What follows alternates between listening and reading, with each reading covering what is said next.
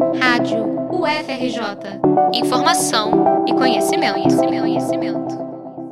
Os desfiles das escolas de samba do Grupo Especial do Rio de Janeiro se aproximam e a Rádio UFRJ foi até os barracões conferir como estão os preparativos para um dos eventos mais importantes do país. A Grande Rio, atual campeã, vai prestar homenagem ao cantor Zeca Pagodinho. A escola decidiu honrar a vida e a carreira do artista trazendo um samba enredo cheio de referências a lugares por onde o cantor andou, valorizando as experiências pessoais, religiosas e culturais dele. O Zeca Way of Life foi o escolhido após um carnaval vitorioso, porém atípico em razão da Covid-19. Em entrevista concedida à Rádio FRJ, o carnavalesco Leonardo Bora contou que o desfile de 2023, além de uma homenagem muito especial, é também uma comemoração da vitória do ano passado. A gente acredita que vai ser um desfile muito feliz, é um desfile que precisa ter esse espírito de comemoração, de festa, que não só é a, a, obra do Zeca, é aquilo que a gente brinca falando que é o Zeca Way of Life, né? o modo de vida Zeca Pagodinho, que é essa coisa malandreada, e é uma grande comemoração da vitória. Deixando a vida levar, a Grande Rio promete um desfile especial, mas sem expectativas para o segundo título consecutivo. E já que o clima é de festa, o ideal mesmo é curtir o carnaval no modo Zeca Pagodinho, com alegria e samba. E por falar em ícone, o Império Serrano vai levar Arlindo Cruz para a avenida. O enredo foi batizado de Lugares de Arlindo e é assinado pelo carnavalesco Alex de Souza. A ideia é contar a história do sambista, cria da Zona Norte, que passou pelo Cacique de Ramos e pelo grupo Fundo de Quintal. A Escola de Madureira volta ao grupo especial após o título da Série Ouro em 2022 e espera contagiar o público da Sapucaí com carros alegóricos gigantes e muitas referências à história da agremiação. Alex de Souza falou sobre o retorno da escola ao grupo especial e a identificação do enredo com a história do Império Serrano. É mais um retorno do Império Serrano, mas com uma outra expectativa através do, da própria figura homenageada que é o Arlindo. Então é uma figura importante para a história da escola e vice-versa, com a escolha que o presidente fez então eu acho que a gente abre o desfile com mais força, mais emoção do que outros anos em que a escola abria, mas com enredos que talvez não tivesse tanta identificação com a própria escola.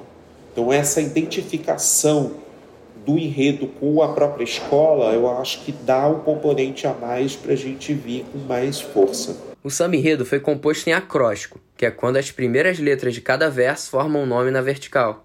No caso do Império, Arlindo Domingos da Cruz. A escola promete uma homenagem emocionante a um dos maiores símbolos do carnaval carioca. O Império Serrano abre o primeiro dia de desfiles do grupo especial no domingo, dia 19 de fevereiro. Continuando por Madureira, em 2023 a Portela comemora 100 anos, e esse será o tema do samba enredo da escola nesse carnaval, batizado de O Azul que Vem do Infinito. O conjunto carnavalesco Oswaldo Cruz, criado em 1923, deu início à escola de samba que conhecemos hoje os responsáveis pelo desfile desse ano são Renato Lage e Márcia Lage. A Portela se compromete em resgatar alguns personagens e momentos essenciais da história da escola. O samba enredo, inicialmente, é narrado por Paulo da Portela, um dos fundadores, e cita outros nomes importantes da escola de samba, como Natal, Dodô, primeira porta-bandeira da escola, Davi Correia e Monarco. A cantora Clara Nunes também é homenageada pelo samba.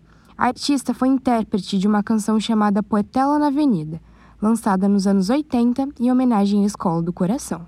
Para seguir o legado dos fundadores, a Portela vai levar muita paixão para Sapucaí. Falando em legado, alô meu povão de Padre Miguel! A Mocidade Independente conta a história dos discípulos do mestre Vitalino.